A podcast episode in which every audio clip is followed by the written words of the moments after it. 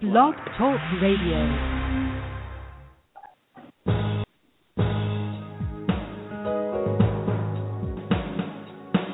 Welcome to the Neil Garfield Show, a presentation sponsored by www.livinglies.wordpress.com, GTC Honors, and The Garfield Firm, serving all 50 states with news and analysis of the latest bank scams against borrowers, homeowners, consumers, and investors, and providing legal representation throughout Florida. This program is for general information only. It is not a solicitation for services or legal representation and should never be used as a substitute for advice from a licensed professional. And now, here's world renowned financial expert, attorney, and blogger, Neil Garfield.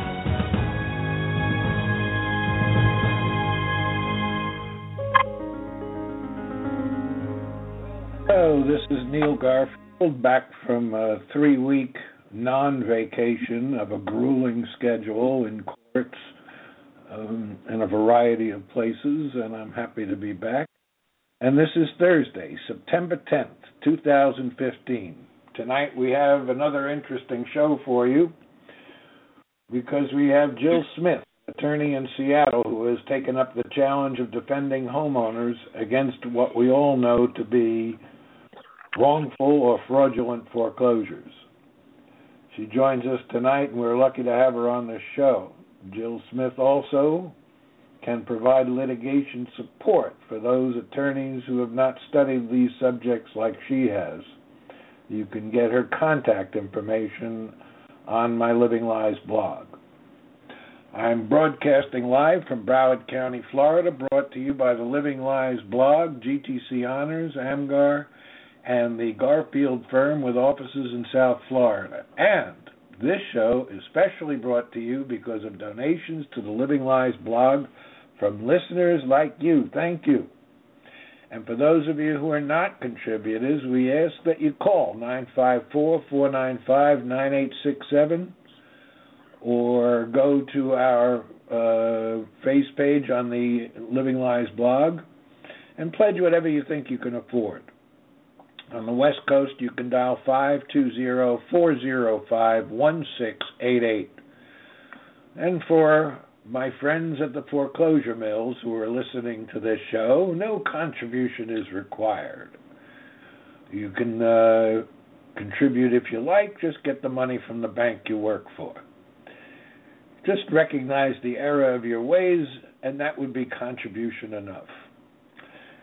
Living Lies with nearly 11 million visits, is the number one place on the internet to get information, forms, facts, and opinions from a variety of sources on foreclosure defense, consumer loans, and even student loans, all free.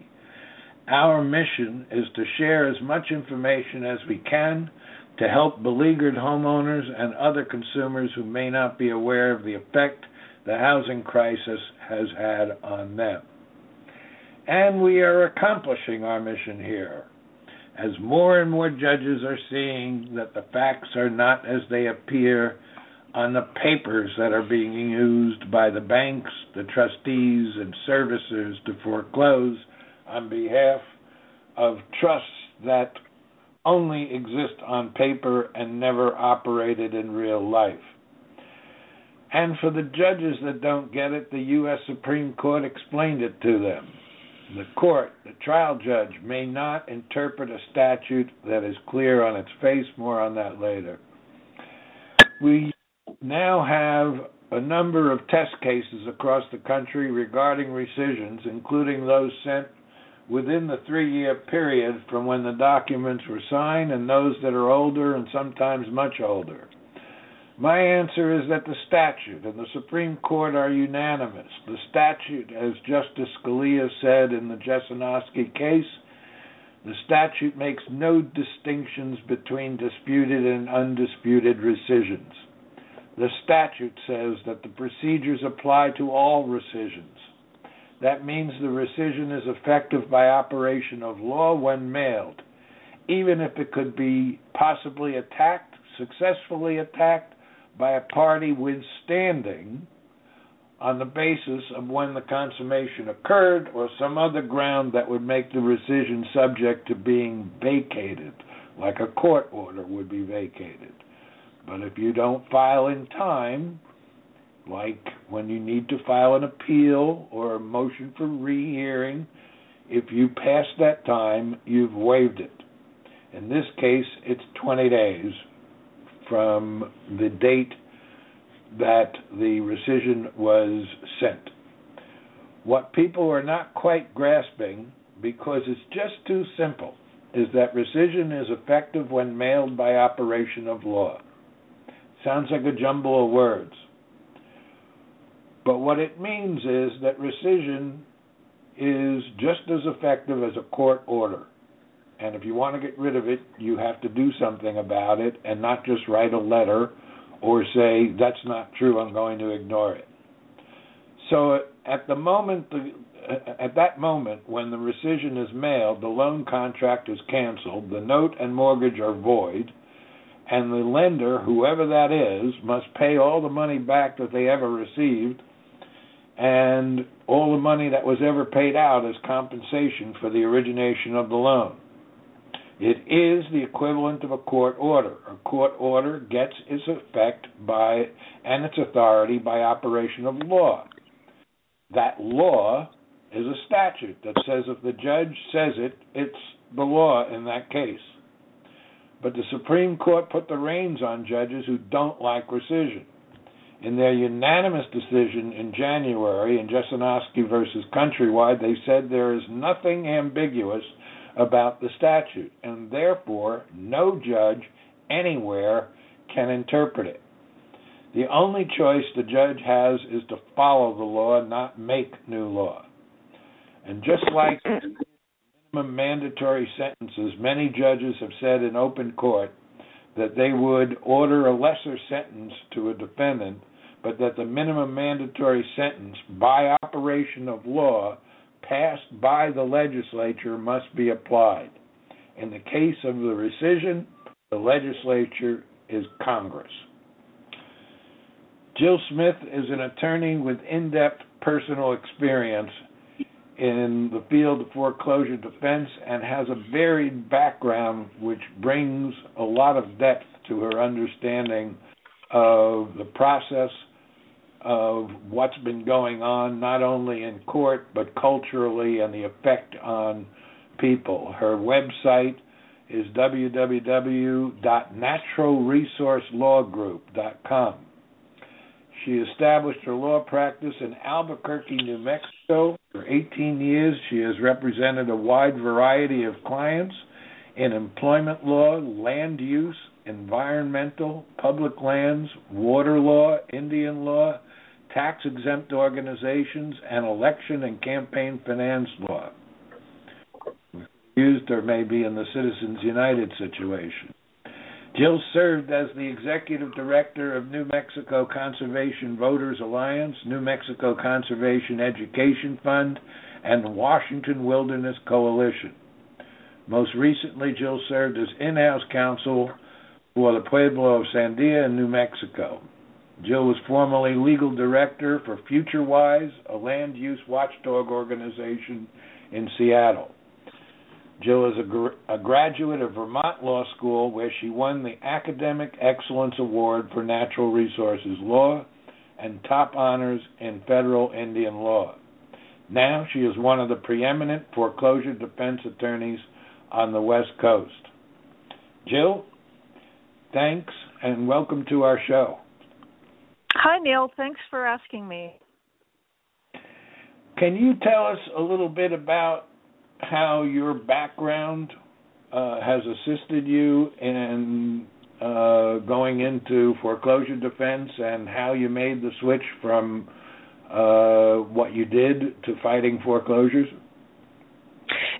Yeah, that's a really good question. I have most of my career focused on the needs of ordinary individual people. Um, it's a difficult thing to do in this business, but you see that there's a much greater need for individuals to have legal representation on things that are really daunting for the average person. Property law is one of the most complex areas of law, and for people to go it alone on that, it's it's incredibly difficult. Um, and I, so I've made it kind of my personal mission to be able to help people, individuals that need legal representation that wouldn't normally be able to have access to that. And I I I, I still firmly believe that. It's it's it's a it's a serious deficiency in the legal system even to this day. And I really want to continue to be able to support people who want to fight um, banks, corporations on any level that you know um, they're experiencing a, a legal hardship, and it's not it's not an easy thing to do, but you know people need this. It, it's it's not an even playing field, and any little thing that we can do on that on that um, in that arena, it, it, it's enormously helpful for individuals that are are looking to not just help their own personal position, but create precedent and assist others in doing it. It's creating precedent that I think is the most important um, because once you get up to the appellate level and you get a favorable decision, you're affecting not only one case but thousands, perhaps hundreds of thousands of cases. And yes. I, I applaud your uh, your your efforts in doing that. Jill, you know that I've been writing about TILA rescission, and it's caused a lot of controversy because I've counseled clients in my jurisdiction and lawyers in other jurisdictions that anyone can send a rescission letter and that upon mailing it, it cancels the deal. It's effective by operation of law. So even if it was wrongful or had some other defect in the reasoning process behind sending it, it's still effective by operation of law. I've also suggested recording the rescission notice as a notice of interest in real property in the county records. The banks are furious and devious. They're attempting to avoid the clear wording of the statute and the Jesinoski decision. Where do you stand on the issue of rescission? Here's here's how I view the rescission issue, and I'm I'm glad you raised that. Um, in this conversation because one of one of the things that has come to my attention most recently and and in most of my cases is the question of um, the three year time period in the TILA statute. And by that I mean there's a there's a in in TILA uh, the Truth in Lending Act it states that um, after three years you can no longer um, claim any kind of rescission, but the operative word in the TILA statute is the word consummation. So the three year period runs from the consummation of the loan. That's not the same. I think people confuse this by assuming that that means the closing of the loan. And I mean, we would all, any, you know, layperson would look at that and assume consummation of the loan means the closing of the loan. But that's not necessarily the case. I mean, we need to ask ourselves what what does the word consummation mean? The consummation of the loan is the is when the actual physical money changes hands. So when currency is exchanged from the lender to the borrower if that hasn't actually occurred, if it's a table funded loan, it's a paper loan, there's no money exchanged, there's no money put into the game, so to speak. There, you know, my argument is there's no consummation. If if at some point they can come forward and prove that, that's on them. The burden is on them to show that.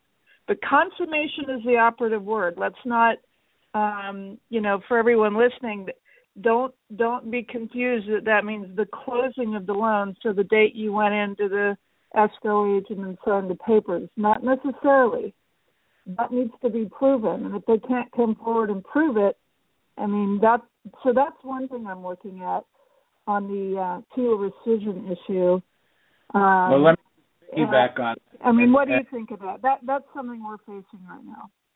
Yeah, I, I think that that what we have uh, is confusion over the, the most simple aspects of, of this.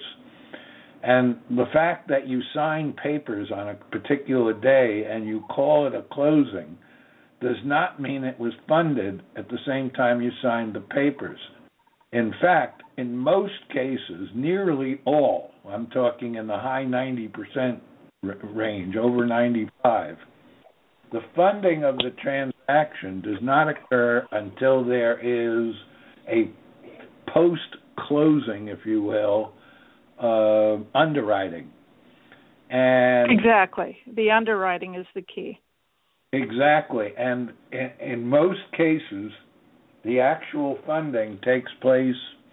Could be 24 hours, could be 48 hours, could be a week, a month, or even years, as Jill has pointed out, uh, uh, where you have a table funded loan in effect means that the party on the note and mortgage never gave you the loan.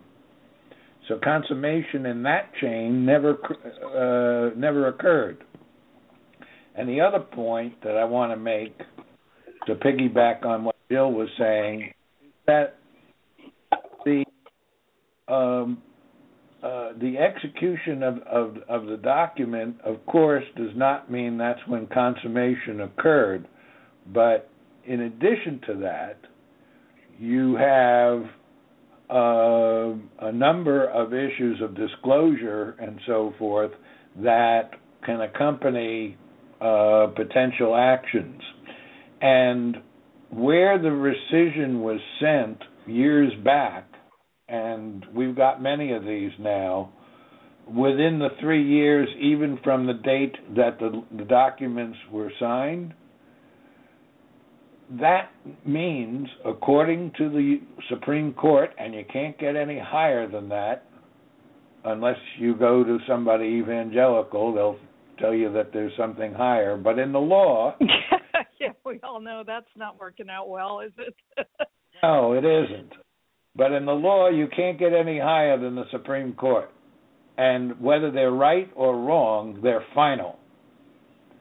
And right so the the issue here is not nearly as complicated as what people are doing when they overthink things. And as an academic, I've been guilty of overthinking myself, but I understand where people are coming from, and it's hard to believe that any uh, average Joe who has a loan could just send a letter and it has the effect of a court order. So that's the key with that the terminology that people and you've said it several times already is the it's affected by operation of law that means it's the equivalent of a court order and that that's that's what i think that's hard to believe but it's true and it is it is effective what what's been your experiences well, let me ask you a more direct question. So you, have you've, you've had some uh, experiences in the, uh, where people were looking for modification, right? Yes, that that's a very common um, uh, yeah. scenario that people come to me with. And and have you heard, like so many of us, uh, your prospective clients or clients tell you that they were told by the bank that they can't be considered for modification unless they're 90 days behind? That is absolutely what I've heard time and time again over the last, you know, six years since I've been doing this particular field of law. That, in fact, that's the most common complaint I have when people come to me and they want to file a lawsuit. They say, "Look, all I wanted was a loan modification. I wasn't even behind." and the bank told me that I needed to stop making my payments for three months and then they would talk to me about a HAMP loan modification. And then that just starts the downward spiral as Uh, you know, I think many people listening to this probably know that you get into that trap with them where, you know, in all in all reality, what should have happened, there's two federal programs. There's HAMP and HARP. HAMP is for people who are, are actually behind on their payments. HARP is for people who are not behind on their payments. But the banks never tell people that. You call up and you say, I'm not behind on my payments, but I understand there's this federal program. How can you help me? The bank says, Well, we we can't help you until you're you know 90 days behind. Well, that that's just a fraudulent statement in and of itself. What they should say is, if you're not behind, there's the HARP program. We can help you just get a lower interest rate and get you know a better monthly payment. They never tell people that. It's in their interest as a profit-making, greedy bank to tell people, "Oh, stop making your payments." And the unsuspecting layperson doesn't know any better, so they take that advice. And what ends up happening is this is the old story we've all heard is that you you know, then you get into that downward spiral of foreclosure. They, yeah, they're, they're presented with an alternative of either not going for modification or uh, uh, going into default. Now, what the banks are careful in doing, and they have scripts there for their customer service people, is they've got answers for all the questions so that they don't come out and say you should default in order to get the modification. What right. they what they keep saying is that you can't be considered for modification unless you're at least 90 days behind.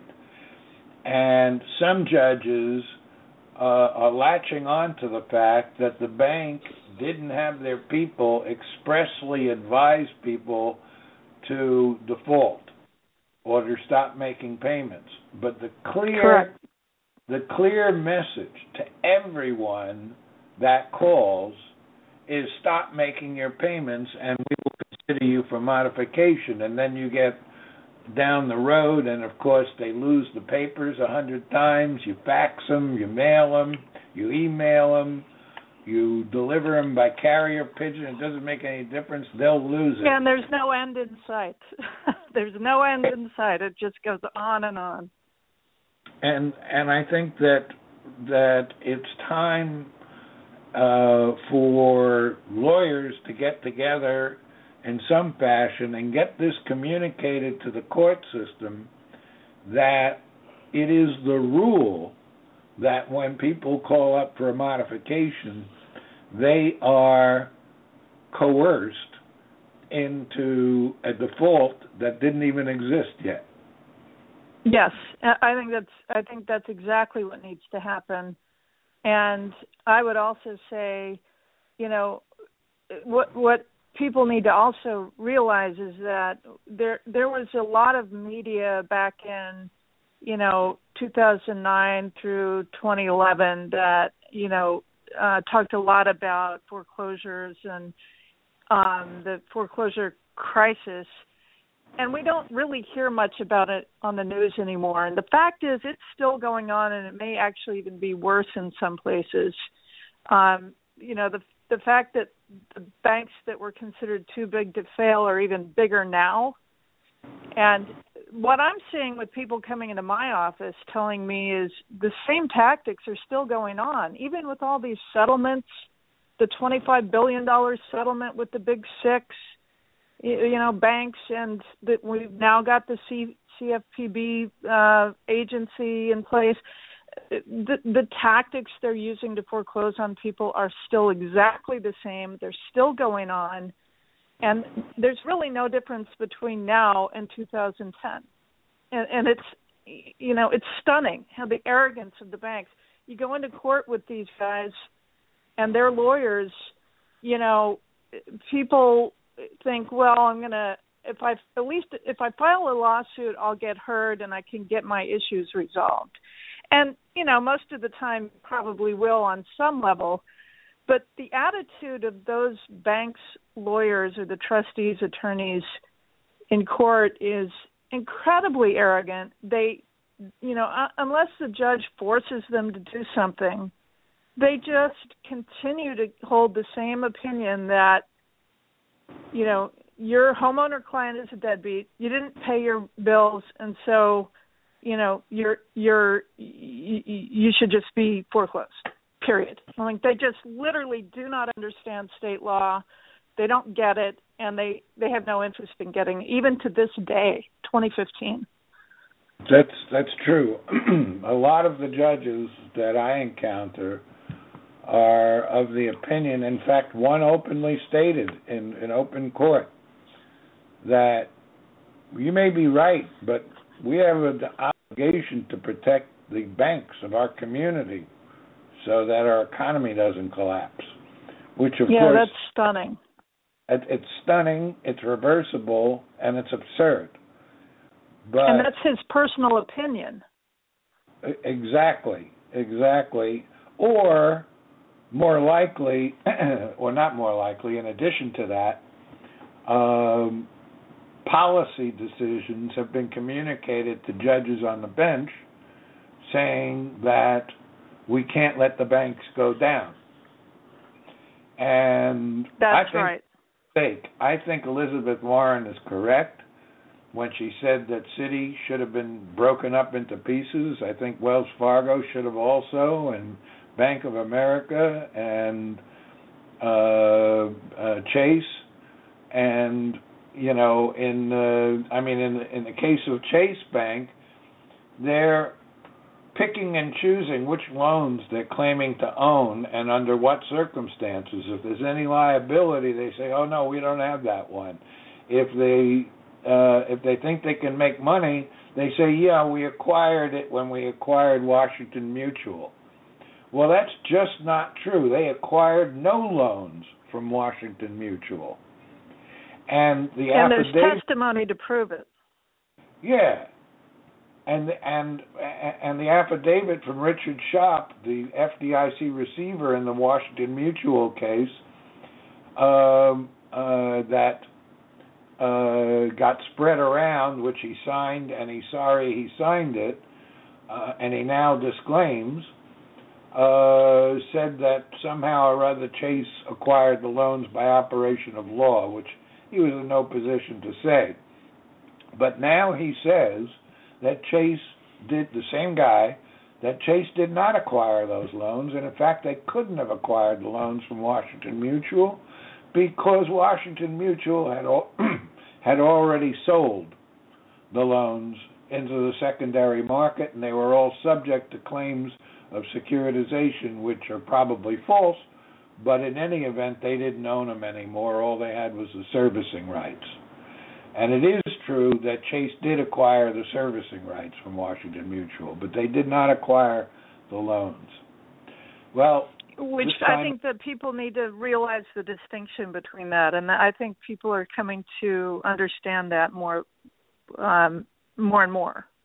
You you have to assume, and I and, I, this is a message to lawyers, that banks are willing to lie. They're willing to to have people perjure themselves. They're willing to fabricate and forge documents. It's all true. So that's it for for tonight with Jill Smith, and I hope that you'll come back. You can get her information on uh, my latest uh, blog post, and uh, otherwise uh, call my numbers. Jill, thanks for being with us. Uh, it's my pleasure, and I thank you for inviting me. Thanks for listening to our broadcast. We hope that you tell your friends about us and let them know that there is hope and help in this financial crisis. Tune in every week to The Neil Garfield Show for free information and advice, and visit our blog daily at The Living Lies blog. We provide support services, the latest strategies, analysis, expert consultations, testimony, and declarations to use in your battle against the largest economic crime in human history. For information concerning Neil, the team at Living Lies, or the law firm, go to www.livinglies.wordpress.com or call 520 405 1688. The opinions expressed on this broadcast are those of the host and should not be attributed to any other person or entity.